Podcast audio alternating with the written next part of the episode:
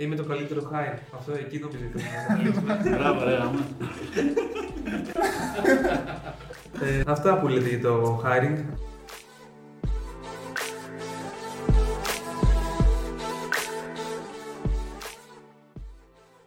Λοιπόν, σήμερα έχουμε ένα πολύ διαφορετικό επεισόδιο από τις προηγούμενες φορές. Το έχουμε γυρίσει σε σπίτι όπως βλέπετε, είναι live. Είναι το μόνο επεισόδιο που έχουμε γυρίσει ποτέ live. Και αντί να είμαστε δύο, είμαστε τρεις. Είναι η δεύτερη φορά που είμαστε τρεις. Και θα είναι λίγο πιο light κουβέντα. Ε, έχουμε εδώ πέρα έτοιμη μπυρίτσα. Μπυρίτσα. σε κούπα. Μόρφωσης. Μόρφωσης κιόλας. Και θα μιλήσουμε επιχειρηματικά, απλά θα είναι λίγο λιγότερο επιχειρηματικά από τις υπόλοιπες φορές. Ή έτσι νομίζω τουλάχιστον. Ή τουλάχιστον λιγότερο επίσημα. Ναι, λιγότερο επίσημο. Ναι. Είναι λίγο πιο χαλαρό αυτό το podcast. Θα δείξει βασικά. Για πες μας, Γιάννη. Διαφορετικό setup.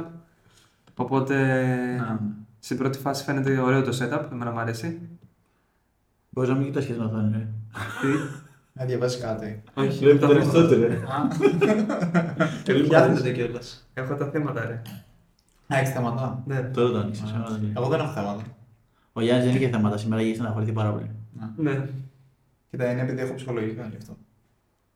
Και επίσης ε, αποφάσισε να πάει στο Survivor, οπότε ψηφίστε τον. Δεν πάω σε λόγο. Ε, Πάντως θα είμαι πάρα πολύ γέλιο, αντικειμενικά. Κοίταξε να δεις. Ε, σε αυτού που δεν έχουν context, context της κουβέντας που λέμε τώρα, αυτό το οποίο συνέβη είναι ότι συζητάγαμε για το τι θέματα θα πούμε. Τα παιδιά είχαν θέματα. Εγώ για κάποιο λόγο δεν μπορούσα να βρω θέματα και εκνευρίστηκα με τον εαυτό μου. Αυτό είναι ένα recurring theme της ψυχολογίας μου. Ότι είμαι κομπλεξικός και νευριάζω πάρα πολύ εύκολα με τον εαυτό μου. Οπότε φαντάσου να κάνω άνθρωπο survivor και να χάνω μαλάκα. Σαν να, να, να μωρό, χάνεις από μαλάκα. έναν άσχετο, τον outsider. Θα κάνω σαν μωρό. Και να σου τη λένε κιόλας συνέχεια Ναι, στην πάπα. Ξεκάθαρα. ξεκάθαρα. Είμαι πιο αντιπαθής. Πιστεύω θα βγω από το, από το, στην πρώτη μου ψηφοφορία. Ξεκάθαρα. Αλλά θα δηλώσω, να ξέρεις. Θα δηλώσω ξεκάθαρα. Ελπίζω, εγώ πιστεύω θα σε πάρω. Να δηλώσουμε και τρεις, ε. Φαντάζομαι. Μιλάμε επιχειρηματικά Survivor mode. Όχι, αξίζει, αξίζει πιστεύω. Αλλά μπαίνω σε έναν, δεν τον ήξερα καν. Και έχει 22.000 followers. Και απλά βλέπω ότι ήταν παίκτης survivor. Ποιος; Και εγώ μαλάκα έχω φτύσει αίμα για να πάω στους 5.000. έξι. Δηλαδή, λέω, ρε φίλε, πας survivor, θα βγει πρώτες δύο εβδομάδες και γίνει γνωστός. Ναι, γαμψά. Και λέω, ρε φίλε, τόσο μεγάλο impact έχει το survivor. Ναι, Πραγματικά. το βλέπουν όλοι, μέχρι και εγώ το είδα. Ναι, ρε φίλε, το είδα. Μόνο ο Μπάρτης φίλε. Το ότι σου άρεσε ο Μπάρτσι, πραγματικά. Ο Μπάρτης ήταν καλύτερος. Τρελαίνω μου. Ναι, original. Αλλά original μπούφος. Sorry, το λέω, αλλά είναι μπούφος. Δεν είναι φίλε. Είναι. Είναι ο καλύτερος. Εντάξει. Λοιπόν. Λοιπόν, τι θέματα έχουμε σήμερα. Ε, το προηγούμενο το κάνατε μαζί νομίζω το podcast. Εγώ έλειπα. Ναι, ναι, Ε, πες μας, τι έπαθες. Να εξηγήσω ότι Ναι. έκανα αφαίρεση αμυγδαλών και δεν μπορούσα να μιλήσω. Μάτωσαν, μάτωσα δηλαδή το προηγούμενο podcast όταν κάναμε πριν το Μιχάλη. Είχα κάνει την εγχείρηση και μίλαγα λες και είχα κάτι στο στόμα μου. Μμ, Στραγαλιά. Κάντε, κάντε εικόνα. Ω, Ε, σήμερα είναι κάπως καλύτερα, αλλά ήθελα να βγω κι εγώ σε αυτό το setup, το καινούργιο που κάναμε και να το δοκιμάσουμε. Λοιπόν, σε θέματα.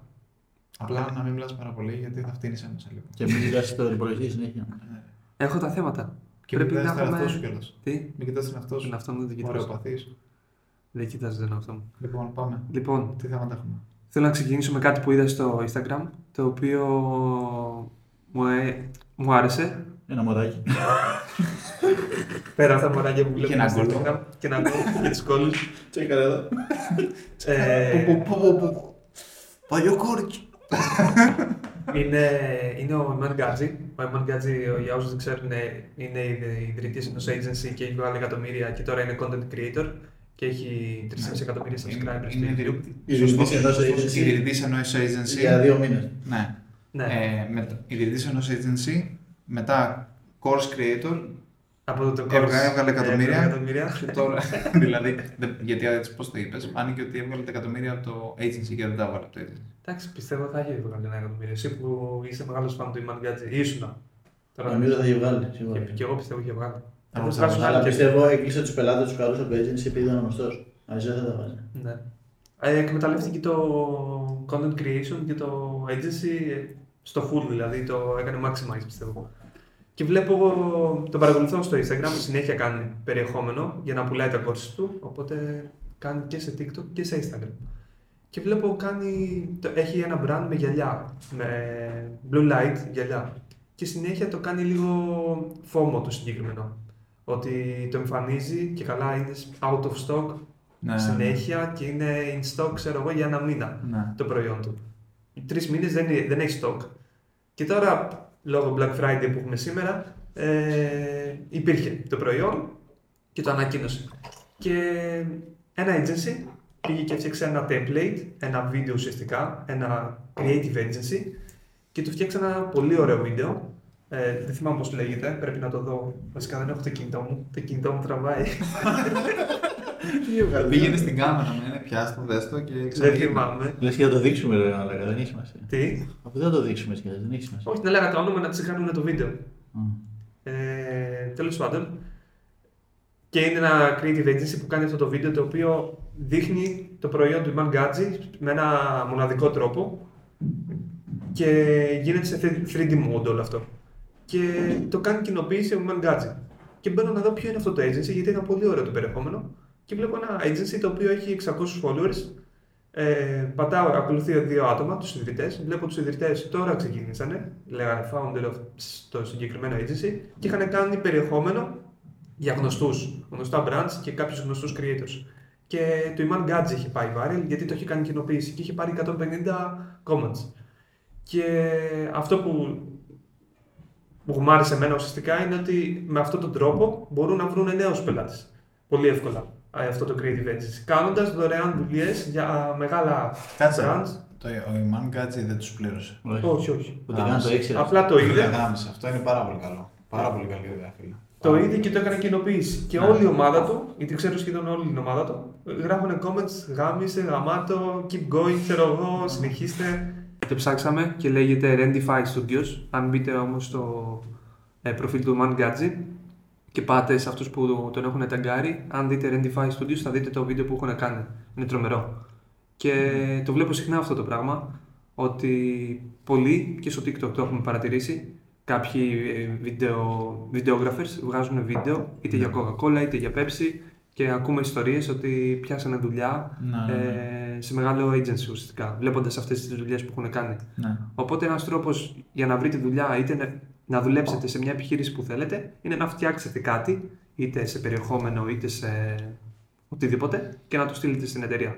Ναι, Αν ναι. είναι πολύ καλό, μην σκεφτείτε ότι θα, το, θα σας το κλέψουν και δεν θα σας Ναι. πληρώσουν. Ω, Και... Δεν πληρώθηκα, δεν πληρώθηκα. Σαν Ξεκάθαρα, είναι παιδιά. το κόστο διαφήμισης. Ισχύει. Έχεις απόλυτο δίκιο. Συμβαίνει αυτό σε πάρα πολλές πάρα πολλές εταιρείες το κάνουν. ε. Και, αλλά αυτό με το marketing δεν το έχω ξαναδεί. Δηλαδή, σαν να τρέξει διαφήμιση π.χ. να τρέξει έτσι μια διαφημιστική καμπάνια δωρεάν χωρίς να το ξέρει ο άλλος, είναι πάρα πολύ καλή διαφήμιση για ένα digital marketing agency. Και εδώ πέρα που βλέπουμε στην Ελλάδα ότι έχουν- υπάρχουν πάρα πολλοί freelancers που τρέχουν διαφημίσεις στο Facebook, στο Google και υπάρχουν επίσης πάρα πολλά agencies τα οποία υπάρχουν στην Ελλάδα. Θεωρώ ότι είναι ένας τρομερό καλός τρόπος να προσελκύσεις το να τραβήξεις την προσοχή από κάποιον που όντως έχει λεφτά και μπορεί να σου δώσει. Και, την προσοχή, και έχει την προσοχή, οπότε θα μαθευτεί όπως και μαθεύτηκε. Δηλαδή, εσύ αυτή την εταιρεία δεν την ήξερες και τώρα δεν την ξέρεις. Αυτό το ίδιο παράδειγμα το έχω δει που το κάνουν πολύ γνωστοί. Βασικά το κάνουν πολύ π.χ. tattoo artists ή άνθρωποι που ζωγραφίζουν. Και π.χ. ζωγραφίζουν, ε, κάνουν tattoo τον Joe Rogan και τον κάνουν tag. Ή ζωγραφίζουν ή φτιάχνουν Ένα σχέδια πίνακα. γραφικά π.χ. του Joe Rogan και τον κάνουν tag. Και φίλε, ο Joe Rogan κάποιες φορές, άμα είναι γαμιστερό αυτό Να το έχω δει να δείχνει μια κοπέλα. αυτό. Ναι. Ναι. Ναι, φίλε. Και... Συγκεκριμένη σχολιάζει και είναι πολύ ωραία λέει. Συνέχισε. Ναι, ναι, ναι, ναι. Ναι, καμιάρα. Ναι. και άμα του αρέσει πάρα πολύ αυτό το πράγμα, το κάνει απλά repost και re- το repost του Joe Rogan φτιάχνει την καριέρα του τύπου. Ναι, Ναι. γάμισε Τη το. φτιάχνει απλά την καριέρα από το μηδέν. Τον κάνει millionaire Και σίγουρα. άμα μπεις πλέον, δηλαδή επειδή αυτό το έκανα στον Joe Rogan συγκεκριμένα και επειδή βρήκαν ότι ε, η χείρα με τα χρυσά αυγά ήταν ο Joe Rogan και προσπαθούσαν να το κάνουν πάρα πολύ, υπήρχε μια, μια φάση στην οποία πήγαινες στα post του Joe Rogan στο Instagram και πήγαινες στα tagged και έβλεπες ότι είχε άπειρες ζωγραφιές από τύπους random. Επειδή είδαν ότι απλά μπορείς να βγάλεις λεφτά έτσι, μπορείς να πετύχεις έτσι και να γίνεις γνωστός από τη δουλειά σου, το κάναν άπειροι.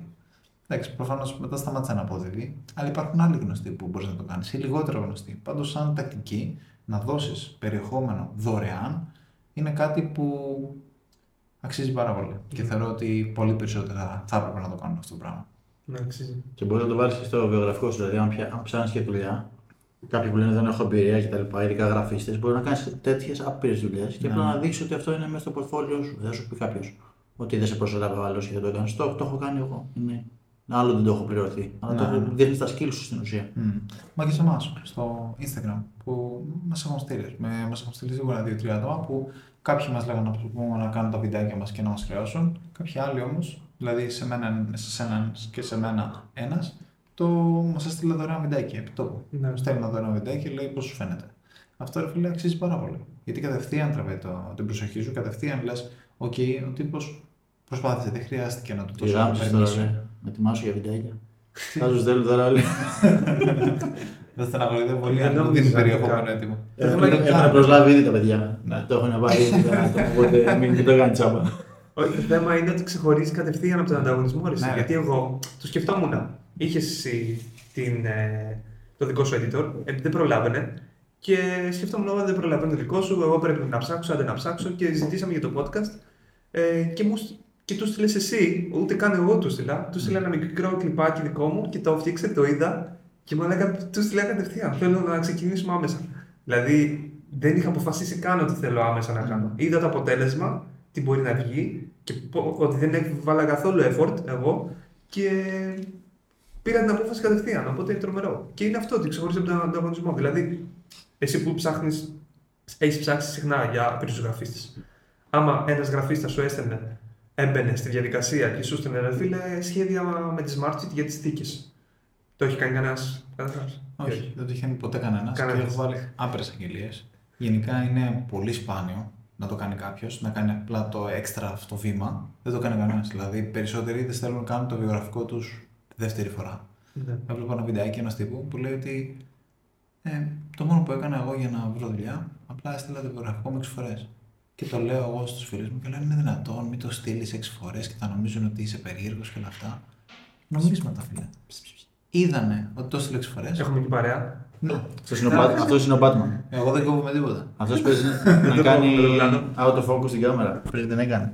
Α, επίσης έχω διάσπαση προσοχή, οπότε δεν θυμάμαι τίποτα από τι έλεγα. Ότι Τίποτα, δεν μηδέν, το έχεις στείλει μηδέν. κανένας. Και για έξι Ναι, μήνε ναι. και άλυξη. Ναι, δεν μου το έχεις στείλει κανένας. Κανένας. Και ένας έλεγα μια ιστορία ενό τύπου που έβλεπα στο TikTok νομίζω, λέει Έστειλα 6 φορές το βιογραφικό μου. Και ήταν αρκετό απλά για να μου πάρουν, γιατί απλά τράβηξα την προσοχή τους. Δηλαδή δεν κάνουν το πιο απλό βήμα. Γι' αυτό θεωρώ ότι οι περισσότεροι δεν θα μπουν σε αυτή τη διαδικασία να το κάνουν. Ναι. Δεν θα μπουν στη διαδικασία να σου φτιάξουν βιντεάκι δωρεάν. Γιατί να σου φτιάξουν δωρεάν; Γιατί απλά περισσότεροι βαριούνται. Αυτό. Και δεν, δεν, δεν μπορώ να το δικαιολογήσω. Δηλαδή, οκ, το θες, απλά δεν το θες αρκετά. Οκ, μπορούμε να το δεχτούμε, αλλά δεν μπορείς να γκρινιάσεις και να λες: Οκ, εγώ δεν μπορώ να βρω δουλειά, αφού δεν προσπαθείς. Ναι, και οκ, πρέπει να μπορεί να πούμε προσπαθείς. κακός, αλλά φίλε, πραγματικά δεν προσπαθείς. Το να βρεις δουλειά είναι δουλειά από μόνο του. Αυτό το λένε όλοι και είναι εντάξει, είναι πολύ κλασικό, αλλά όντως είναι δουλειά. Άμα δεν το κάνεις, και δεν είναι ότι μπορεί να το κάνει μόνο γραφίστας. Πες είσαι developer και πας σε ένα e-commerce, ξέρω εγώ, να δουλέψεις και θέλουν ε, να σε προσλάβουν ή οτιδήποτε. Φτιάξε κάτι και στείλει. Αυτό το να φτιάξεις κάτι και να το στείλεις στο εξωτερικό το, το έχουν πολύ, πολύ ψηλά. Δηλαδή μπαίνει κατευθείαν στη λίστα να τον προσλάβει ο άλλος ε, με τη μία. Να. Εντάξει, και στην Ελλάδα θα, θα έμπαινε, απλά το θέμα είναι ότι κανένας δεν μπαίνει σε αυτή τη διαδικασία. Δηλαδή, εγώ δεν έχω, δεν έχω λάβει κανένα τέτοιο. Εγώ παίρνω συνέχεια άτομα τα οποία έρχονται για μια θέση εργασίας και τους λέω ποια είναι η εταιρεία, αν έχουν μπει σε σελίδα. Και πάνω από τους μισούς Ναι, δεν εντάξει. έχουν μπει καν στη σελίδα. Βασικά πάνω από τους μισούς δεν έρχονται καν. Αυτό Βασικά, μαλάκα, Αυτό, πραγματικά. πες αυτό. ρε. Πραγματικά, δηλαδή δεν ξέρω πόσο. Τώρα πρόσφατα. Όχι, που τι έχεις- πω, πάντα. Πάντα αυτό είναι δεδομένο. Όταν έχω μια αγγελία, κα- παίρνω τηλέφωνο να κλείσω ραντεβού στα top βιογραφικά. Πες 10 βιογραφικά. Ωραία, παίρνω τηλέφωνο τα 10 και λέω: Ωραία, κανονίζουμε μια ώρα για να έρθει. Ε, μπορεί σε μια μέρα να έχω κλείσει 10 βιογραφικά, θα έρθουν τα δύο. Ραντεβού. Δεν έρχονται ραντεβού, ρε. δεν έρχονται. Ρε. Περιμένω εγώ με το ρολόι, κοιτάω στην πόρτα, περιμένω, δεν έρχονται. Ρε. Και λέω: «Ρε Μαλάκα, δεν στέλνεις κανένα μήνυμα. Δεν στέλνεις κάτι. να Ενώ πας- έχεις μιλήσει αρχικά, έχεις κάνει ναι, ένα ρε, εσύ, αρχικό έχω call. πάρει τηλέφωνο και τους λέω: Πολύ ωραία, κανονίζουμε ραντεβού. Ε, θέλω να συζητήσουμε από κοντά. Ε, πολύ ωραία, στις 2 η ώρα ελάτε. περνάει 2, 2,5, 3 δεν έρχονται. Μετά είναι το άλλο ραντεβού. 3, 3,5, 4 δεν έρχονται. Δηλαδή, έχω κλείσει ραντεβού από τις, από τις 2 μέχρι τις 8 και έρχεται ένα ραντεβού στις 6. Από όλα τα ραντεβού. Δηλαδή, και λες, φίλε, πραγματικά δεν θέλετε να δουλέψετε. Και δεν θέλω να δουλέψω, ε, δεν θέλω να δουλέψω πραγματικά. Και το, το καταλαβαίνω και το πιστεύω. Αλλά ρε φίλε, πάρε ένα τηλέφωνο να με ενημερώσεις. Γιατί ρε φίλε, κάθομαι και περιμένω σαν χαζός. Πραγματικά. Δηλαδή, τραβηγιά σου. Αντικειμενικά δηλαδή, όσοι, όσοι έχουν στείλει βιογραφικά σε μένα και δεν έχουν έρθει, μπορώ να αρχίσω να λέω ονόματα γιατί τα έχω εδώ πέρα όλα σημειωμένα. Stand by, τους έχω blacklist. Blacklist το Indeed μέσα. Τραβάτε καμπηθείτε όλοι. Εσύ τι, τι γνώμη έχεις ρε για το recruiting και για το... Θέλω να πάμε να σχολιάσουμε για το recruiting και το πόσο εύκολο είναι αυτό το skill το να προσλαμβάνεις άτομα. Γιατί και εσύ έχεις προσλάβει πολλά άτομα. Και ο το Γιάννης- πιο καλό πράγμα εγώ που έχω βρει στο recruiting είναι να δοκιμάσει τον άλλον να στη δουλειά πριν το προσλάβεις. Δηλαδή δεν γίνεται απλά το μονιτό. Εγώ το έχω κάνει αυτό το λάθος με το agency όταν το προσπαθούσα να το κάνω scale. Ε, είχα πάρει ένα άτομο μόνο και μόνο επειδή είχε δουλέψει σε καλέ εταιρείες. Ναι. Και αυτό το άτομο τώρα με μισθό 1500 ευρώ. ναι, 1500 ευρώ. Καθαρά. Και δεν, είχε- δεν είχε ιδέα. Απλά οι περισσότερες εταιρείες στην Ελλάδα προσλαμβάνουν άτομα, άμα έχουν πάρα πολλά λεφτά, προσλαμβάνουν άτομα και δεν ξέρουν τη δουλειά καν. Δηλαδή ούτε ο manager ξέρει τη δουλειά κάποιες φορές σε κάποια agency στην Ελλάδα. Οπότε δεν μπορείς να βγάλεις συμπέρασμα. Το μόνο που μπορείς να κάνεις είναι να το, τζε- το τεστάρεις. Δηλαδή να τον πάρεις, να του πεις θα πάρεις αυτό το account για μία εβδομάδα, να δω τι κάνεις. Κατάλαβες. Ναι, ναι, ναι. Ή, ή με τα γραφιστικά εντάξει είναι πολύ πιο εύκολο. Πήγε για το μόρφωση που θέλω να μου φτιάξω τα animations. Έβαλα στο Upwork μια γελία. Είδα εκεί πέρα ποιοι μιλάνε normal, γιατί στο Upwork το 80% δεν μπορεί να με χειρονίσουν. Του λέει θέλω ένα βίντεο animation. Ου, animation, what animation; Δεν σου λένε τίποτα, ρε. δεν μπορεί- δεν μπορεί να κοινωνήσουν. Άλλο λες, άλλο κάνουν. Όσοι επικοινωνούν σωστά, τους στέλνω ε, ένα script, ξέρω εγώ, ένα λεπτό, πληρωμένο. Όσο σου πάρει, ξέρω εγώ, μία ώρα, θα σου το πληρώσω. Και όποιος κάνει το καλύτερο, παίρνει το job και τέλος. Ναι, ναι, ναι. Και όποιος με ρωτήσει τα λιγότερα πράγματα. Δηλαδή, αν με ρωτήσει 100 πράγματα για το πώς θα κάνεις τη δουλειά που το έχω βάλει ήδη ένα βίντεο, πώς να την κάνεις. Δεν παίρνεις, φίλε. Μμ, ισχύει. Αυτό, αυτό που λες, σαν το να ελέγξεις κάποιον πάνω στη δουλειά, όντως και εγώ δηλαδή, έχω καταλήξει τελείως τερεχρονισμένα, έχουμε καταλήξει και εγώ στο ίδιο αποτέλεσμα. Δηλαδή, όντως δεν μπορείς να κρίνεις. Δηλαδή, έχω ετοιμάσει ε, για πολυσιακές δουλειές.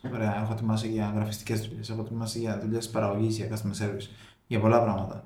Φίλε, αν ό,τι και να ρωτήσεις, έχω βάλει ερωτήσεις με βάση, ξέρεις, έχω πάει στις top εταιρείες να δω τι ρωτάνε και ρωτά τα ίδια πράγματα. Μαλάκα, δεν καταλαβαίνεις τίποτα. Δηλαδή, δεν καταλαβαίνεις τίποτα για τον άτομο που έχει μπροστά σου. Αν δεν μπεις στη διαδικασία ο πολιτή να τον δεις να παίρνει τηλέφωνο, δεν έχει καμία αξία το ότι το ρώτησες. Δηλαδή, θα μπορούσαμε να μην συζητήσουμε καν. Θα μπορούσαμε να μην συζητήσουμε καν και να σου πω απλά πάρε τηλέφωνο. Δεν υπάρχει κάτι αυτό. Αυτό το πράγμα δηλαδή είναι απίστευτο. Δηλαδή, έχω βρεθεί με άτομο και να του έχω βάλει. Και έχω και μια κλίμακα που τους αξιολογώ καθώς μου μιλάνε. Να του έχω βάλει 9 στα 10 να λέω Χαμάει. Χαμάει!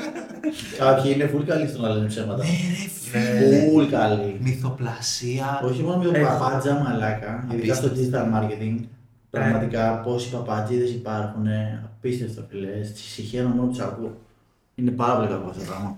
Ισχύει. Ισχύει. Και αλλά, άμα δεν είσαι στον τομέα, δεν μπορείς να το ξεχωρίσεις πολύ εύκολα. Δηλαδή, εδώ είμαι εγώ που είμαι στο τομέα δεν μπορείς να το σιωρίσει κάποια Ναι, φορά. ρε φίλε, ναι. Δηλαδή, εμείς το έχουμε με τον Μιχάλη αυτό, το, δηλαδή εσωτερικά το, το είχαμε αναπτύξει αυτή τέτοια. Είναι Μπαμπούινο. ε, μπαμπούινο.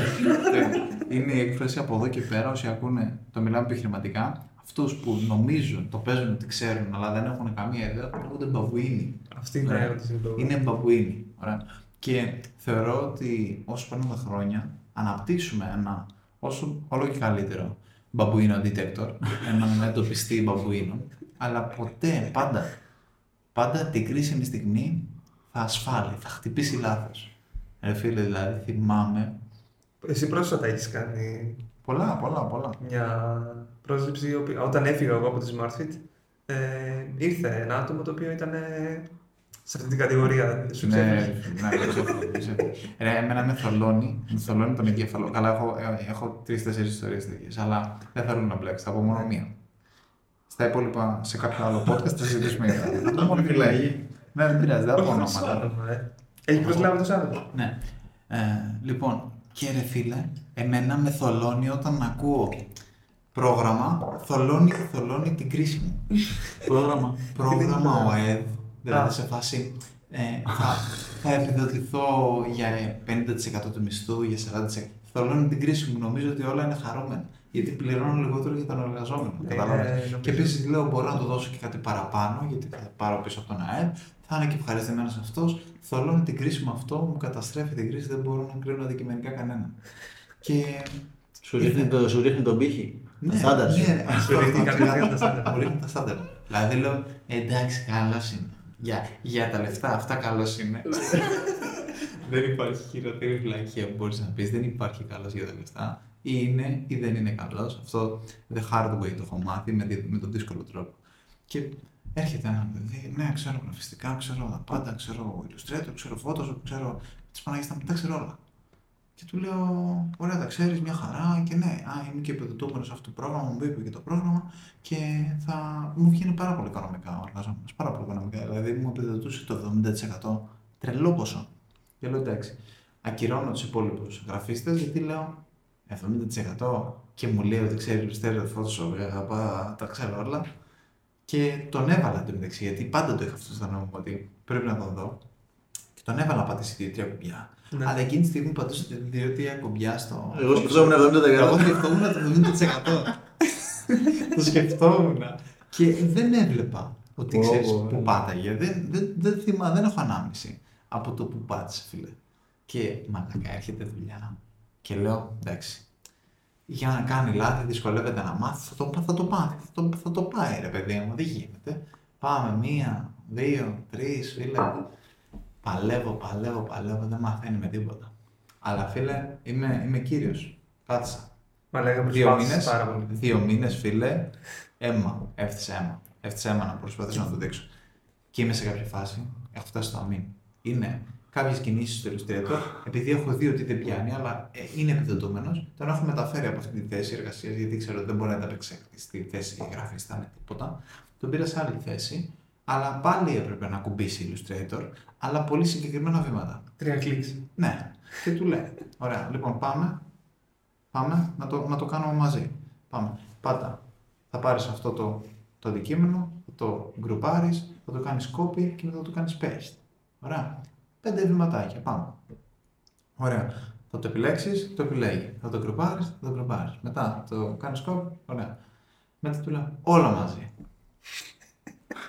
Κόλλησα. Εντάξει, πάμε.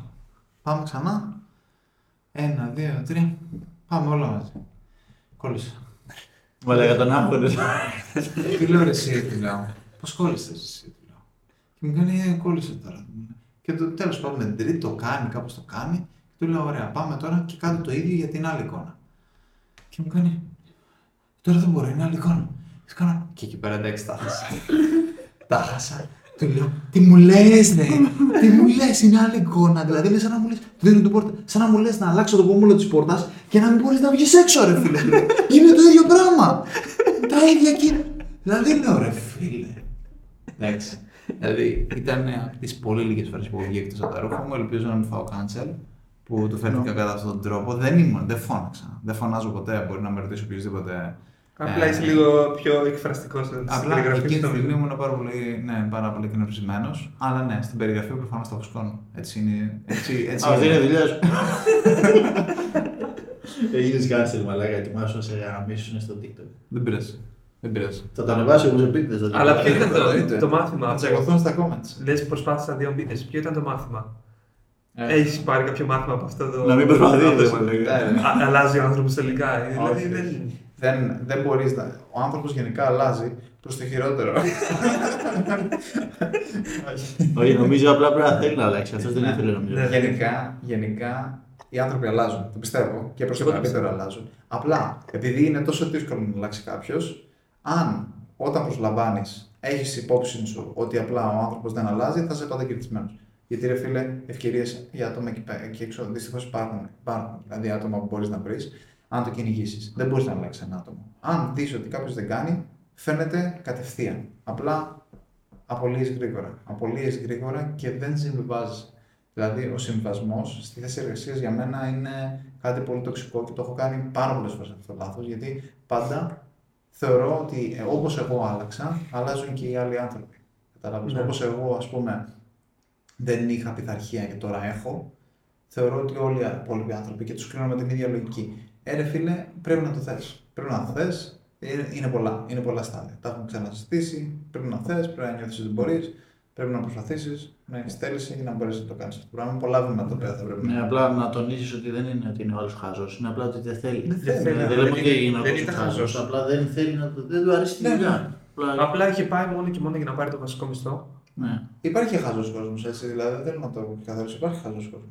Απλά οι περισσότεροι απλά δεν θέλουν. Ναι, είναι λόγω ότι δεν θέλουν. Να πιστεύω και χαζός κάποιος να ήταν. ναι, Θα του μάθαινε αυτά που έλεγες. Πιο Ναι, καλά από εσύ αυτό. δεν είναι δουλειά, παιδική ναι, φυσική. λέω. Απλά υπάρχουν, υπάρχουν κάποιες δουλειές που δεν μπορούν. Δηλαδή, ρε φίλε, δεν Εντάξει, ναι, δεν- είναι. Αλλά ε, τι, τι είναι πιο εύκολο να. Κι εγώ είμαι χαζός πάνω στον κώδικα. Δεν μπορώ να γράψω κώδικα. Εσύ, ας πούμε, τι πιστεύεις, είναι πιο εύκολο να πάρεις έναν ακατέργαστο διαμάτι, ξέρω εγώ, να, το, να του μάθεις τη δουλειά και να τον κάνεις εσύ καλό ή να πάρεις κάποιον έτοιμο. Γιατί το έχεις προσπα... έχεις προσπαθήσει και τα δύο. Και να μάθεις σε κάποιον τη δουλειά και έφερες κάποιον έτοιμο τον ακριβό με 1500 ευρώ καθαρά. Εν τέλει τον δοκίμασες μια εβδομάδα και δεν έκανε τίποτα, έπαθε σοκ. Δηλαδή, άλλο είδες στη, πώς το λένε, στη συνέντευξη και άλλο είδες Ναι. εν ώρα εργασίας.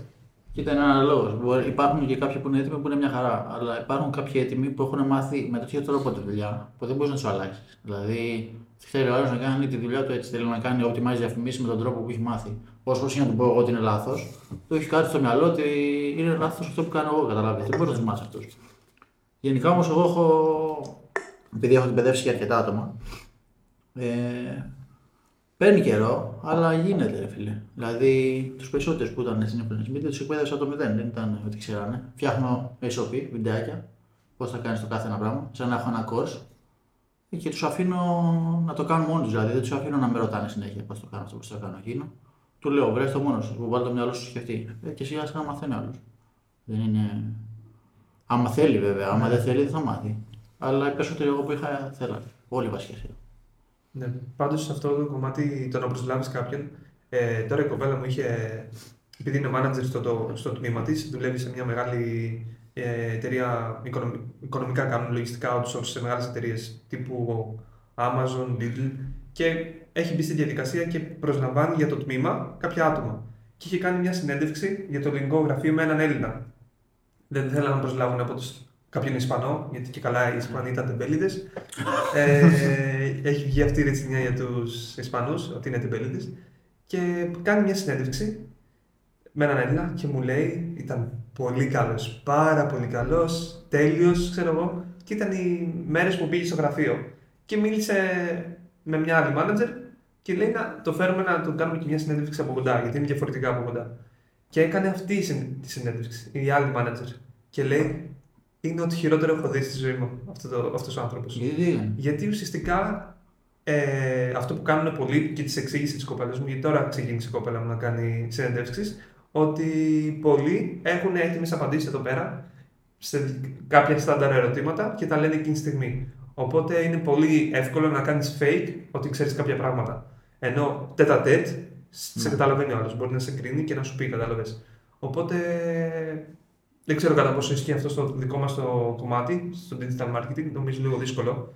Αλλά στο κομμάτι των οικονομικών και των λογιστικών μπορεί να ισχύει, γιατί είναι στάνταρ πράγματα. Άμα δεν κάνεις δοκιμή το άτομο, δηλαδή άμα δεν πιάσει τη δουλειά, δεν περάσει δηλαδή μια περίοδο χάριτος, ξεκάθαρα και στο digital marketing θεωρώ ότι μπορεί να σε ξεγελάσει κάποιος. Ναι. Ειδικά άμα, Άμα είναι μιλάμε καλός, για μια μεγάλη εταιρεία. στο ναι. να πουλήσει και καλός. Άμα δεν σου κάνει, ναι, άμα δεν σου κάνει τη συνέντευξη ο, ο- το αφεντικό ή κάποιος που όντως ξέρει από διαφημίσεις, άμα μιλάμε για αυτή τη θέση, θεωρώ ότι ξεκάθαρα μπορεί να σε ξεγελάσει κάποιος και να μπορέσει να μπει σε μια, σε μια μεγάλη εταιρεία με αυτόν τον τρόπο.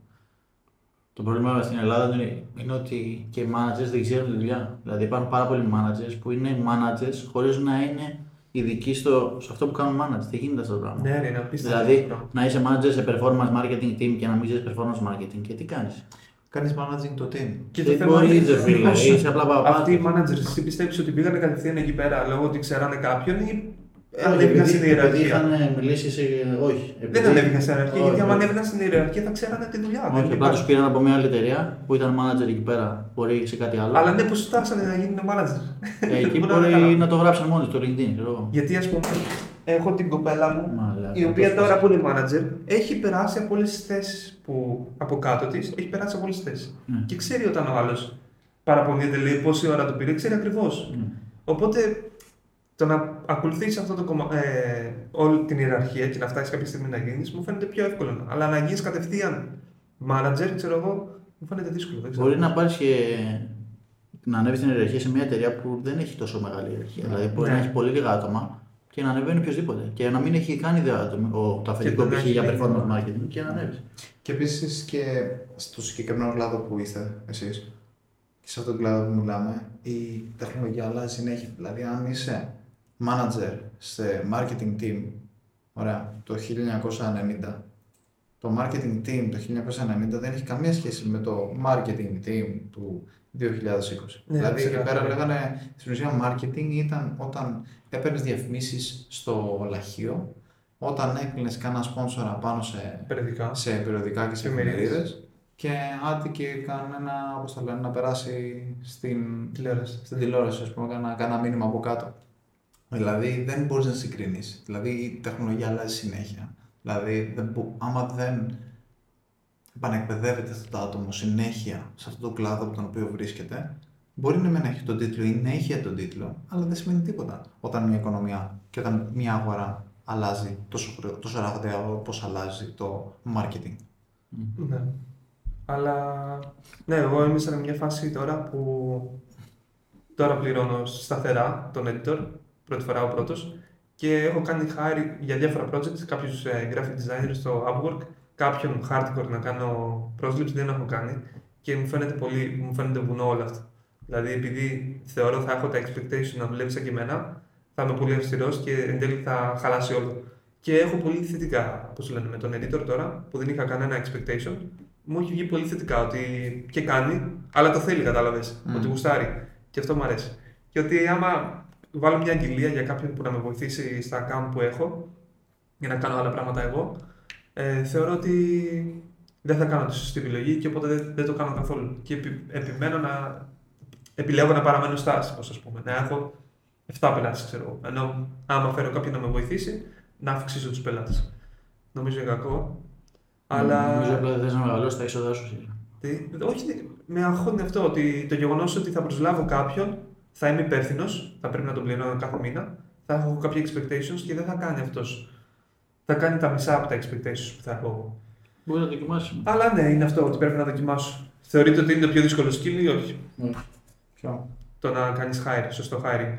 Ε, δεν θεωρώ ότι είναι το πιο δύσκολο skill. Μπορεί να έρθει Για κάποιος να και- κάνεις, α, για να κάνεις λίγο skill την εταιρεία. Εντάξει, Ναι, είναι ναι. σε διάφορα επίπεδα. Το πιο δύσκολο και εύκολο είναι σχετικό. Έτσι. Σχετικό. Δηλαδή, όπως εμένα, ας πούμε, μπορεί να ήταν το πιο δύσκολο skill για μένα θα ήταν να, να, με, να μιλήσω ευγενικά σε κάποιον. Ας πούμε. αυτό θα είναι τρομερό. Ή να χαμογελάσω σε κάποιον. Ας πούμε. Αυτό είναι που δεν ξέρω. Αυτό είναι το πιο δύσκολο skill για μένα. Σε κάποιον άλλο μπορεί να έρχεται αυτόματα. Το ίδιο με το hiring. Έτσι. Κάποιοι μπορεί να έχουν ταλέντο, να μπορούν να καταλάβουν τον άλλο πώς είναι. Εγώ, ας πούμε, δεν μπορώ να μπω στο μυαλό σου και να καταλάβω πώς είσαι. Δεν έχω ιδέα πώς είναι. Για μένα το hiring είναι από τα πιο δύσκολα πράγματα. Δηλαδή δεν μπορώ να καταλάβω πώς είσαι σαν άνθρωπο, μου είναι πάρα πολύ δύσκολο να μπορέσω να κάνω hire. Ε, σίγουρα είναι πάρα πολύ σημαντικό skill, μια πολύ σημαντική ικανότητα. Άμα θα μπορεί, θέλεις να, να μπορέσεις να μεγαλώσεις. Γιατί ο- οτιδήποτε επιχείρηση και να έχεις, ο κύριος τρόπος που μοχλεύεις, ο κύριος τρόπος μόχλευσης είναι η εργασία άλλων ατόμων. Δεν υπάρχει επιχείρηση αν δεν συνεργάζονται πάνω από ένα, δύο, τρία, πέντε, δέκα άτομα. Αυτό σημαίνει επιχείρηση. Συνεργασία μεταξύ ατόμων. Και αυτή η συνεργασία, για να μπορέσει να την αποκτήσεις, θα πρέπει να μάθεις πώς να μοχλεύεις την ικανότητα, την εργασία των άλλων. Για να μπορέσεις να γλιτώσεις χρόνο εσύ να κάνεις άλλα πράγματα. Μόχλευσης στην ουσία. Ε, αυτή η έννοια της μόχλευσης, ε, της εργασίας, μέσα σε αυτό εμπεριέχεται τον, η, το leadership, δηλαδή η ικανότητα να ηγείσαι τους άλλους, ε, είναι εννοείται το να διαχειρίζεσαι τους άλλους, να μπορείς να διαχειριστείς τη δουλειά των άλλων και να μπορείς τέτοιο, να, τους, α, να διαχειρίζεσαι τη δουλειά τους. Εννοείται πως είναι ότι πρέπει να μπορείς να τον εκπαιδεύσεις και πολύ σημαντικό εξίσου είναι το hiring. Δηλαδή, μιλάμε για αυτά τα τέσσερα steps που μπορεί να έχεις για να μπορείς να μοχλεύσεις σωστά. Να κάνεις leverage εννοείς. Ναι, απλά να χρησιμοποιώ τις ελληνικές λέξεις. Μοχλεύσεις.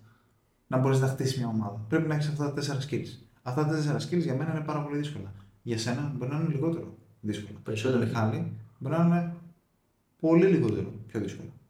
Εντάξει. Εγώ νομίζω ότι Εγώ νομίζω ήταν το- λίγο δύσκολο για σένα ε, από την εμπειρία που είχα. Ε, ο Μιχάλης το έχανε στο, στην εκπαίδευση. Δεν μπορούσε να κάτσει να εκπαιδεύσει κάποιον. Ναι, γιατί δεν ήταν- είχε υπομονή. Τι λέτε, Μανιακό, δεν δώσουμε στην εκπαίδευση. Ότι το να κάτσει από πάνω από τον άλλον. Δεν χρειάζεται να κάτσω από πάνω, αφού σας είχα βιντεάκια, όλοι μάθατε. Εντάξει. Οκ. Αλλά από ένα σημείο και μετά νομίζω. Δεν ήμουν εγώ στο micromanagement κακό. Δεν μου άρεσε να, Management τότε. να ελέγχω συνέχεια τη δουλειά του άλλου, του άλλου να είμαι πάνω από το κεφάλι του. Αλλά αυτό στο να management. μάθει το skill το μάθαινα. Ναι, εντάξει, αλλά μετά από ένα σημείο και μετά που έκανες gap με το agency ε, και δεν μπορούσες να κάνω άλλο, άλλος skill, γιατί εσένα, ε, το προϊόν σου είναι οι άνθρωποι που προσλαμβάνεις. Αυτό είναι το agency ουσιαστικά. Δηλαδή, εσένα είναι πολύ πιο σημαντικό το skill, είναι πιο- πολύ πιο άμεσο ε, σε σχέση με τον Γιάννη που έχει παραγωγή, ας πούμε, που δεν έχει τόσο μεγάλη. Τα άτομα που κάνει hire δεν, έχουν τόσο, δεν χρειάζεται να έχουν τόσο μεγάλη ικανότητα όσο πρέπει σε ένα agency. Οπότε από ένα σημείο και μετά, εγώ νομίζω ότι ε, ενώ προσπάθησες κάνοντας hire πιο εξειδικευμένα άτομα, που εν τέλει σου βγήκε. Δεν βγήκε ας, ας πούμε αυτό το πλάνο που έχεις κάνει, θυμάμαι τότε, με το συγκεκριμένο άτομο που αναφερθήκαμε. Ε, ήταν ένα από τους παράγοντες που δεν μπόρεσε να κάνεις ακόμα περισσότερο skill και να μεγαλώσεις το agency. Και αυτό πάει όχι μόνο σ- ε, στο συγκεκριμένο άτομο και στο πουλησιακό. Ότι δεν είχες, θεωρώ, το κατάλληλο άτομο. Εσύ μπορεί να λες, φταίει εσύ που δεν τον εκπαίδευσες. Αν είχες έναν όμως ο οποίος ήταν καλός και το, και το κυνήγαγε λίγο περισσότερο μόνος του, ε, δεν θα πήγαινε κάπως καλύτερα. Οπότε θεωρώ ότι. Μπορεί, αλλά υπήρχαν και άλλοι παράγοντε. Εγώ πιο πολύ δεν μου άρεσε όλη η φάση του agency ότι πρέπει να πάρω τόσα άτομα να τα εκπαιδεύσω. Ε, άμα κάνεις και πρέπει να πάρεις και άλλα άτομα και άλλα άτομα και άλλα άτομα, να Ναι, μιλάς με και άλλου, ουσιαστικά μιλάς και άλλου. ήταν Είναι μόνο ένα άτομα. χαμός. Στην ουσία δεν, είναι το- δεν είναι το άφησα επειδή δεν ήθελα να κάνω hire άλλους. Απλά ήταν ένα. Δεν μπορούσα να κάνω hire. Δεν ήθελα να κάνω hire.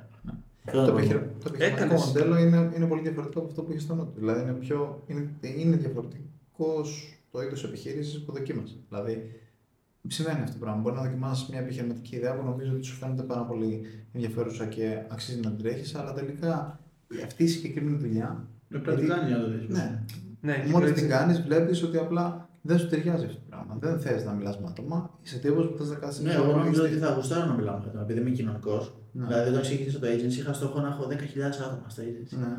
Μετά από 6 μήνες θέλω να έχω 0. Ακριβώς, βέβαια. Ε, ναι. Γιατί ρε φίλε είναι άγχος, εμένα με στρεσάρει. Γιατί φτάσαμε σε ένα σημείο που ήμασταν 10 άτομα στο agency. Πόσο- 11, 12. 11. Είχες δύο πολιτές. Ήμουν και εγώ μες στο agency, ήταν και άλλοι που κάνανε Facebook ads, για copywriting κάνανε. Και θεωρώ ότι ήμασταν, λα- είμαστε σε φάση, έκανες, ο- έκανες overhire εσύ, γιατί είχες στο μυαλό σου ότι κάνω skill τώρα, κατάλαβες. Και μετά πρέπει, είναι τόσο δύσκολο το business model του agency, ότι πρέπει όλα, Να όλα τα πάνε κομμάτια της ρολόι, θέλησης ναι, να πάνε ναι, ναι. ρολόι. Γιατί δεν είναι μόνο, ναι, κάνεις hire, από το άλλο κομμάτι οι πελάτες που ερχόντουσαν ήταν Ναι, κακοί, ναι, καταλαβαίνεις. αυτό- Οπότε- αυτό ήταν το πρόβλημα. αυτό ήταν το πρόβλημα. Οπότε δεν γινόντουσαν μάτς όλα αυτά και έπρεπε να διώξει. Και εκεί σε στρέσαρε πάρα πολύ. Δηλαδή, Ναι. θυμάμαι το γεγονός ότι έπρεπε να πουλήσεις άτομα. Ο Γιάννης λέει ότι πρέπει. Σχολίασε πριν ότι πρέπει να πουλήσεις. Γρήγορα. Ναι, γρήγορα. Ναι. Δηλαδή γι' αυτό ήταν πολύ δύσκολο αυτό το κομμάτι. Το να Μα σε- πουλήσει. Μα και σε μένα. Ο Ναι. λόγος που εγώ νομίζω ότι παίζει όταν ήμασταν μαζί με τον Μιχάλη, εντάξει, πρώτα απολύσαμε μαζί στην ουσία. Τους απολύσαμε μαζί, δηλαδή τρία άτομα που τα είχαμε απολύσει μαζί. Εσύ νομίζω ανακοίνωνες. Ε. Στη Smart να ήσασταν μαζί ή εσύ θα ανακοίνωνες. Ε, Νομίζω μαζί, μαζί. μαζί. μαζί ήμασταν, μαζί ήμασταν. Ε, αλλά με το agency, δηλαδή τότε, γιατί και εγώ έπρεπε να διώξω ένα άτομο και ήταν, μου ήταν πάρα πολύ ψυχολογικά σκοφθόρο να διώξω άτομο. Πρώτα έδιωξε ο Μιχάλης και πήρα θάρρος από τον Μιχάλη και μπόρεσα και τους έδιωξα. Δηλαδή, ε, γιατί λέω, αφού μπορεί ο Μιχάλης που όντως έχει περισσότερα συναισθήματα σαν άνθρωπος γενικά από μικρό ρομπότ, μπορώ και εγώ, ας πούμε, κατάλαβες κάπως έτσι. Φίλε, εγώ έπαθα κατάθλιψη εκείνη την περίοδο. Γι' αυτό δεν μου- μου κόλλησε ότι δεν θέλω agency. Γιατί έχεις ευθύνη για κάποια άτομα. Να. Και ειδικά άμα οι άλλοι είναι φίλοι σου. Δηλαδή, εγώ είχα γίνει φίλου με τα περισσότερα άτομα. Δεν είναι ρε μαλάκα. Ε, βγαίναμε μετά τη δουλειά, πηγαίναμε, Ναι. τρώγαμε. Πρέπει να μαζί. πωλήσουμε, λέγα, πολλά άτομα. Γιατί πήγαν, φέραμε ε, πωλήσεις, φέραμε δηλαδή πελάτες που κάθοσαν ένα μήνα. Ήταν τόσο σκατά οι πελάτες. Ναι. Επειδή δεν είχε γίνει σωστά το Δεν του είχα εκπαιδεύσει τι πωλήσει ώστε να μπορεί να φιλτράρει ο άλλος ε, ποιος είναι καλός πελάτης. Και δεν ήσουν και από πάνω, δεν ήταν. Δεν ήμουν καθόλου από πάνω και κλείναμε πελάτη Ιταλίας. Δηλαδή είχα ένα πολιτή που έκλεινε Ιταλούς. Δεν μπορούσα να καταλάβω καν τι έλεγε. Οπότε δεν μπορούσα καν να του πω που ξέρεις, κάνει είπε μαλακία εδώ κτλ. Ήταν ένα χάος, μάλλον. Γι' αυτό δεν θέλω να προσλάβω ξανά ποτέ τόσο Αλλά παράδειγμα. μετά πήρες φόρο. Δηλαδή θυμάμαι ότι μετά απλά ήσουν αμοιασμένο από, από τις απολύσεις και μετά την πρώτη απόλυση μετά τις έκανες έτσι. Τις έκανα, Φυλακή, τις ρε. έκανα όλες μαζί. Τις ρε. έκανα όλες μαζί. Τους εκτελούσε. Πολύ- Πολύ Και καλό. έμεινε ο Τόσκα με, τη... με άλλη μια κοπέλα Με στο την τέλος. Αγγλική. Πάλι είχαμε λίγο στα δύσκολα τη Smart. Πάλι Τελευταίος φεύγει το Τόσκα. Έχει τελευταίος θα πάει Ο Τόσκα πάντα μένει τελευταίος και πάντα αποχωρεί. Ναι, ναι, δεν το φεύγει, φεύγει. δεν, δεν, δεν, δεν το διώχνει κανείς. Απλά αποχωρεί. Και με τι μάρκε δεν αποχώρησε και από σένα αποχώρησε. Πολύ αρχίδι. Προδότη. Ο Τόσκας μια- ήταν, ήταν μια μέρα- εργαζόμενος Ναι. και, και μετά ξέρω εγώ του δείξα στα Άμπορ πώς να βρίσκει πελάτες και τα λοιπά και μετά έβγαζε πιο πολλά λεφτά γιατί δεν γαμιέσαι. Τι έφυγε έτσι και μ' άφησε Δεν- Από σένα δεν έφυγα. Δεν πήρα από την απόφαση. Εσύ είπες, μου είπες να φύγω. Αφού δεν δούλευες το μαλάκα. Δούλευα ρε μαλάκα. Απλά αποφάσισα ότι θα τα πάρεις μόνος σου. Δεν σου είπα αποφεύγω.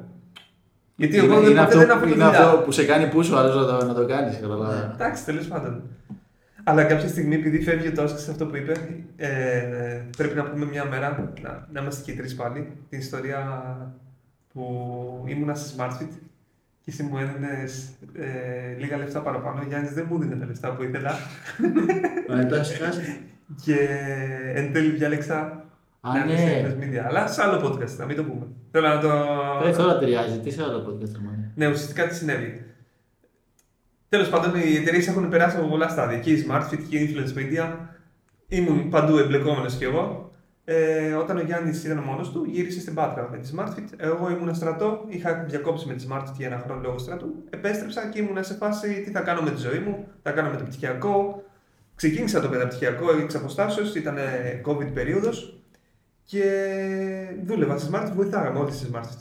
Αφού δεν είχα άλλη δουλειά, Να πούμε ότι εγώ στη Smart ήμουν τρία χρόνια με τον Γιάννη και μετά έφυγα εγώ και φτιάξα το agency στην ουσία. Ο Γιάννης από εκεί που ήμασταν Αθήνα πήγε Πάτρα, επειδή ήθελε να τελειώσει το πτυχίο. Οπότε η Smart πήγε στην Πάτρα. Ναι, Από... αλλά η Smartfit δεν πήγε σε καλή κατάσταση στην Πάτρα, αιμορραγούσε και ε, την έκανε φλίπο ο Γιάννης στην Πάτρα και εγώ όταν γύρισα από στρατό ξε, ξεκίνησα το μεταπτυχιακό, δούλευα με τη Smartfit, είχα πλάνο να φύγω στην Ολλανδία, δεν έκατσε γιατί έσκασε ο COVID. Το μεταπτυχιακό πήγαινε πολύ καλά, είχα πάρει όλα τα μαθήματα, είχα πληρώσει ήδη 1,5 Α, ναι, χιλιάρικο θυμάμαι που δεν πήγες ποτέ. και είχα μόνο την πτυχιακή να τελειώσω. Και ήταν πώς ξεκίνησε, πώς μου είπες Σίνα, πώς πώς, πώς με τράβηξες να κάνω ads; Ήταν Χριστούγεννα και μου λες: Δεν σταμάτησε. Είναι πολύ εύκολο, μου λες. Δεν σταμάτησε Facebook ads. Κάπως έτσι μου το είπες. Και ξεκίνησα part-time εγώ με τον Μιχάλη. Δούλευα 8-10 ώρες στη Smartfit. Γύρναγα στο τέτοιο, δούλευα 2-3 ώρες part-time. Μου μάθαινε ο Γιώργος τότε. Ναι, έτσι, είχαμε, διαφημίσεις. είχα ένα άτομο που του είχα δείξει, οπότε του έδειχνε αυτό. Ναι. Σιγά να σου ήταν ο Μιχάλης; Τι, τι, ναι, είχαμε τους μάθει. Είμαι καλό στην εκπαίδευση, απλά άλλοι. Απλά αν μπορούν να την κάνουν Σου άλλοι. είχα βίντεο, αλλά. Ναι, είχε τα Τα βίντεο. βίντεο, βλέπεις και απλά Τραβά βίντεο. απορίες. Αλλά μαθαίνει πάνω στη δουλειά, δεν είναι τόσο. Και είναι ότι αν θε να μάθει. Εγώ εί- είχα full όρεξη να μάθω. Και επειδή εγώ είχα δύο δουλειέ, πληρωνόμουν και από του δύο, ε, παρατάω το τέτοιο, το. Πώ το λένε, το μεταπτυχιακό, γιατί δεν έβγαζε νόημα. Σκεφτείτε ότι σε ένα μάθημα μου ζήτησαν να τρέξω μια. να φτιάξω διαφημιστικό page, facebook page. Πώς το είχα, να φτιάξουμε ένα Shopify store, έλεγε το μάθημα, ήταν προχωρημένο αρκετά, αλλά ήταν σε πολύ πρωταρχικό στάδιο. SmartFit αρχές. Και λέω, Μαλάκα, τι θα μάθω, τι θα μου κάνει αυτό το χαρτί. Πήγαινε καλά με τις διαφημίσεις και εν τέλει ήμουνα σε δίλημα γιατί πήγαινε πολύ καλά η SmartFit. Μετά αλλάξαμε και γραφεία, πήγαμε σε μεγαλύτερο χώρο. Οπότε σταμάτησα το μεταπτυχιακό, αποφάσισα να μην προχωρήσω μεταπτυχιακό γιατί είχα δύο δουλειές. Η μία part-time η οποία μάθαιναν ένα νέο skill το οποίο το εφάρμοζα και μέσα στη SmartFit γιατί η SmartFit πήγαινε πάρα πολύ καλά ε, εν τέλει και προχωρήσαμε σε νέο γραφείο, κάναμε νέες προσλήψεις. Οπότε εγώ πήρα πολύ περισσότερες αρμοδιότητες. Δεν θα γίνεις manager από τότε θυμάμαι. Τι; Σκεφτόσουν ότι θα γίνεις manager της Ναι, ας πούμε, ο Γιάννης ασχολούνταν, ε, υπήρχε εποχή που ο Γιάννης ασχολούνταν με το bitcoin, αγόραζε bitcoin, ε, πήγαιναν τρένο οι πωλήσεις και, Και τρένο και το bitcoin. και ήταν η φάση ότι. Τι μου είπε, Α, εσύ έφυγε ο Γιώργος. Νομίζω και μου λες: Θες να έρθεις γιατί θα φύγει ο Γιώργος; Όχι, ρε. Αφού ήσουν εδώ και ήταν και ο Γιώργος. Όχι, ρε, είχε φύγει ο Γιώργος. Ρε μαλάκα, δεν θυμάσαι καν. Δεν έχω καλή μνήμη, αλήθεια. Τέλος πάντων, μπήκε, ξεκίνησε η όλη ιδέα ότι φεύγει, ο, Γιώ- φεύγει το παιδί που ήταν Ο βασικός. ο βασικός και λέει: Θες να έρθεις. Και εγώ, επειδή τα πράγματα πήγαιναν πολύ καλά στη SmartFit, έκανα διαφημίσεις και για πελάτες του Μιχάλη, έκανα διαφημίσεις και για τη SmartFit και πήγαιναν τρένα διαφημίσεις. Οπότε εγώ ανέβαινε το confidence, ανέβαινε το confidence και μ' άρεσε το κλίμα στη SmartFit. Είχα, είχα και τα άλλα παιδιά που δουλεύαμε μια χαρά με όλους. Και γυρνάω και ζητάω αύξηση από τον Γιάννη. 40% αύξηση. Λίγο, Αυτό- λίγο. Αυτό, αυτό πουθενά. Και μου λες και εσύ ένα ποσό. Εσύ, ο Μιχάλης ήταν διατεθειμένος, ο Μιχάλης πάντα είναι large, τα δίνει λεπτά.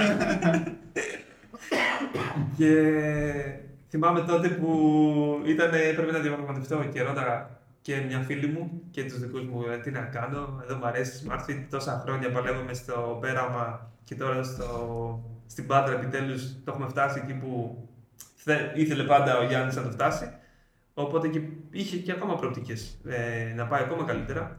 Και ήταν δύσκολη η απόφαση. Και θυμάμαι τότε που εν τέλει κάναμε συζητήσεις επί των συζητήσεων, ρε. Και εν τέλει μου λέει, Τίποτα.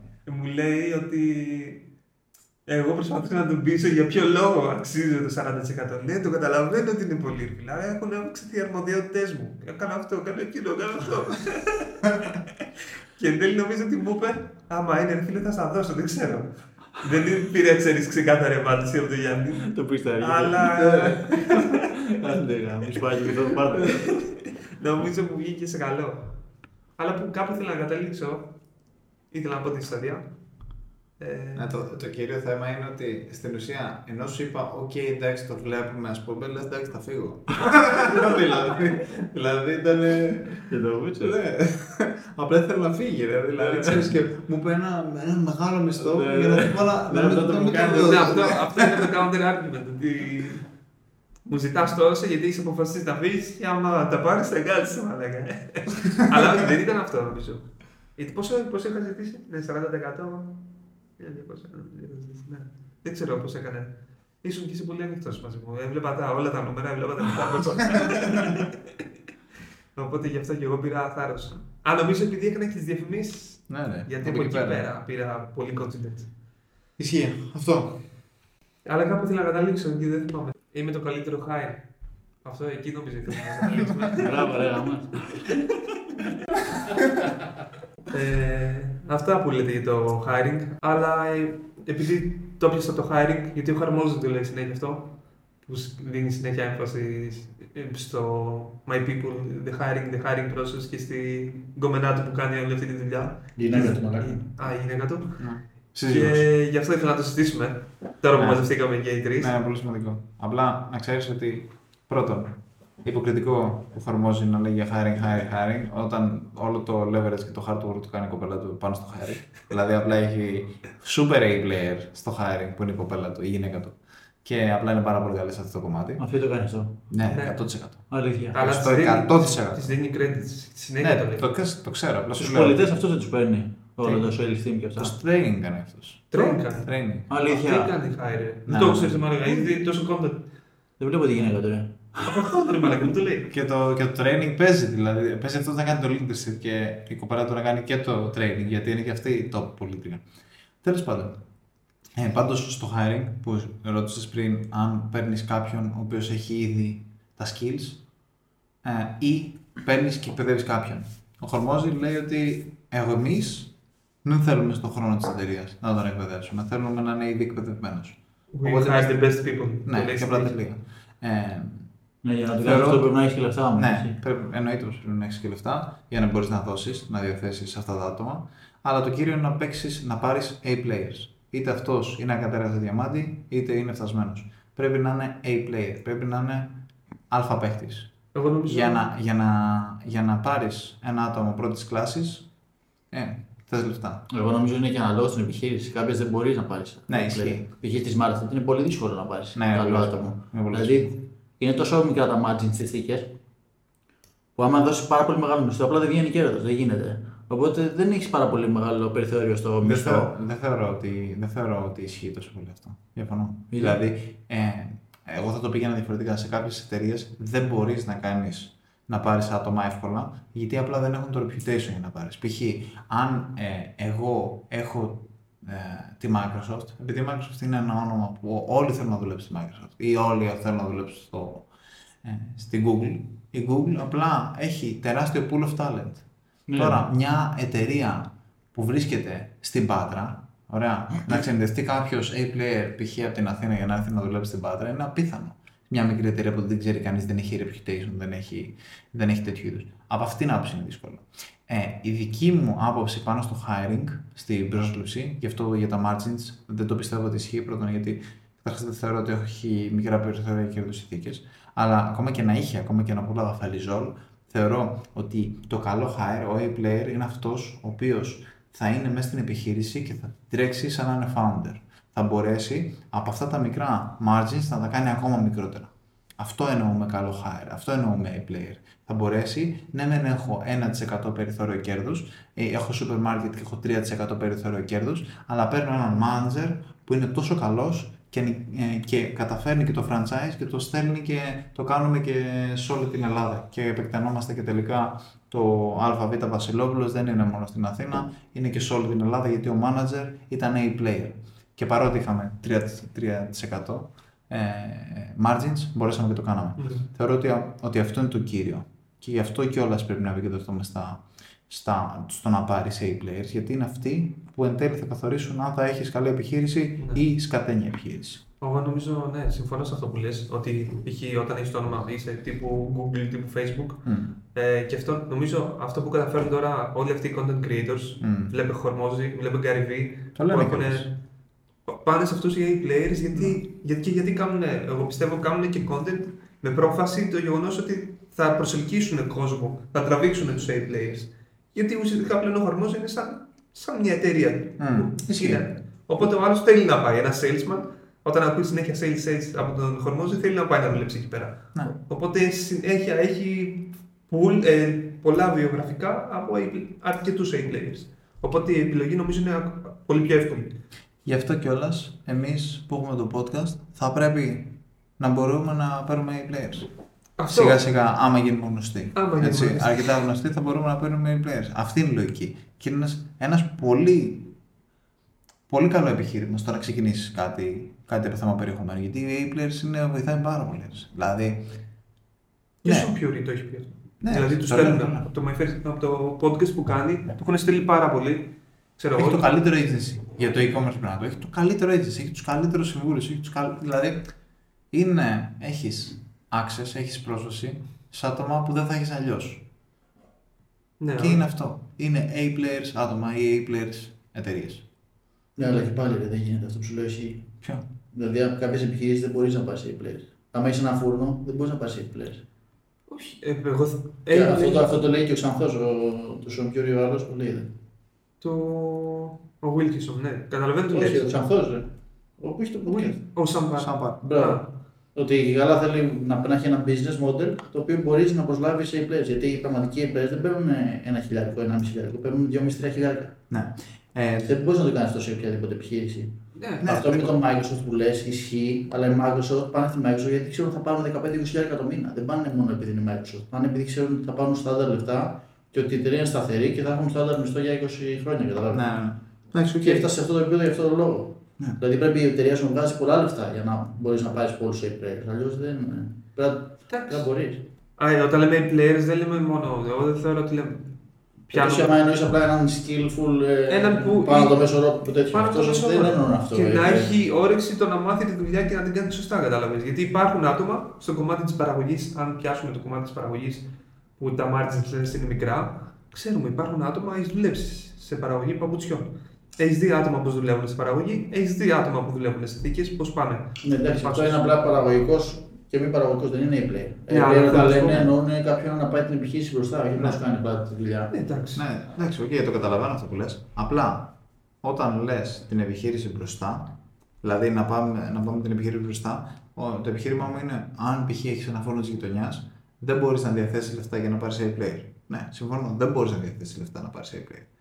Αλλά αν πάρεις A player, μπορεί αυτός ο A player δεν είναι θέμα περιθωρίου κέρδους. Είναι θέμα scale. Ότι δεν βγάζεις ακόμα τα, τα λεφτά τα οποία μπορείς να βγάζεις από ένα φούρνο, θα πρέπει να έχεις 10 φούρνους για να μπορείς να βγάζεις λεφτά για να μπορείς να πάρεις Αυτό είναι το καλύτερο. Και αυτό έτσι είναι πρώτα ποιος έκανε τα βόητα από την κότα. Γιατί αν αυτός που έχει το φούρνο είναι A player, θα μπορέσει να κάνει το φούρνο αυτόν Ε, μόνο έτσι. να πάει παντού. Και μετά να πάρει, να έχει τα κατάλληλα, το cash flow, να μπορεί να έχει και την κρίση να πάρει έναν A player, έναν, έναν να φτάσει άνθρωπο καλά πρώτη στην κλάση για να μπορέσεις να τέτοιο. Ναι, φούρνος. σημαίνει. Αλλά κάτι άλλο που λέει ο Sam Parr και ε, στην αρχή νόμιζα ότι το σύγχυζε με αυτό, αλλά μετά κατάλαβα τι εννοούσες. Ε, ο Sam Parr λέει ότι θέλει να έχει ένα είδος επιχείρησης όπου έχει υψηλά margins, όπου έχει υψηλά margins, ε, υψηλά, ε, υψηλή κερδοφορία ανά εργαζόμενο, γιατί θέλει να δουλεύει με A-players άτομα. Αυτό είναι κάτι που βγάζει απόλυτα νόημα, αλλά αυτό είναι απλά ότι το composition της ομάδας σου δεν θα έχει καθόλου ε, εργατοδύναμη, ας πούμε, όπως θα είχα σε μια παραγωγική δουλειά όπως είναι και η Αυτό σου Smartfits. λέω, είναι ένα Αυτό λόγος είναι στο άλλο. business model. Ναι, αυτό ισχύει. Αλλά αυτό δεν σημαίνει ότι αυ- η Smartfits δεν μπορεί να πάρει A-players. Σημαίνει ότι η Smartfits αναγκαστικά θα πρέπει να έχει και άτομα που δεν είναι απαραίτητα A-players. Γιατί έτσι είναι το business model το οποίο δουλεύει. Γιατί παράγει προϊόντα και χρειάζεται χειρωνακτική εργασία. Αυτό. Ναι. Και Ωραία. άλλο. Νομίζω είπαμε αρκετά. Να το Ωραία, ξανα... ωραία, Μμ. Όχι. Κάναμε, νομίζω έχουμε συμπληρώσει μια ώρα. 40-45 λεπτά, δεν ξέρουμε πώς θα βγει. Να, εντάξει, οκ. Παρασκευή βράδυ να πούμε στον κόσμο σήμερα. Αποφασίσαμε να μην πάμε για μπύρες και να κάνουμε το podcast. Πήγαμε Οπότε. μπύρες εδώ; Έχεις άλλες μπύρες. Α, γενικά ε, μπορεί να ακούτε κάποιους ε, γκουρούς αυτοβελτίωσης να σας λένε ότι δεν πρέπει να πίνετε αλκοόλ και δεν πρέπει να καπνίζετε και πρέπει να κάνετε γυμναστική καθόλου και, να ζάχαρη κάνετε και- meditation. Και όλα αυτά είναι μπουρδες εν τέλει. Απλά πρέπει να, να δουλεύετε πάρα πολλές ώρες και να το θέλετε πάρα πολύ. Αυτά είναι τα κύρια. Και τα υπόλοιπα μπορείτε να τα κάνετε, μπορείτε να μην τα κάνετε, είναι σχεδόν α, άχρηστα. Συνήθως αυτοί που τα λένε τα κάνουν αφού έχουν Ναι. βγάλει λεφτά. και έχουν χρόνο και τα κάνουν. Οπότε μην ασχολείστε με αυτά τα πράγματα, ασχολείστε με αυτά τα πράγματα που παίζουν όντως ρόλο και σημασία, που είναι σκληρή δουλειά και προσπάθεια μέχρι να πετύχετε. Νομίζω πρέπει να κοιτάς την κάμερα. ρε. Γιατί κοιτάς την κάτω. Ναι, δεν μ' άρεσε να κοιτάς την κάμερα. Ναι, όμως μετά στα TikTok θα φαίνεται ότι μιλάς κάτω. Γιατί στα TikTok νομίζεις ότι πηγαίνουν viral αυτά που κοιτάζουν την κάμερα. Δεν κοιτάζω ούτε την Ε, κάμερα, κοιτάς πηγαίνει πέρα, πηγαίνει κοιτάς viral. έτσι. Έτσι κάνω εγώ πλάκα. Όχι, ρε, κοιτάς τον Τόσκα. Έλα καταφάς κάνω χάμα. Και Και βιοπραγώ. Οπότε νομίζω μπορούμε να το κλείσουμε. Τα λέμε στο επόμενο. Ήταν εδώ, μιλάμε μη επιχειρηματικά με τον Μιράντα Μιάν στο σπίτι του και τον Γιάννη Πορτάλιο και τον Τόσκα Καλυμμένο. Θα κάνουμε πολλά περισσότερα έτσι, με αυτό το format, όπου θα είμαστε από κοντά. Τα λέμε στο επόμενο.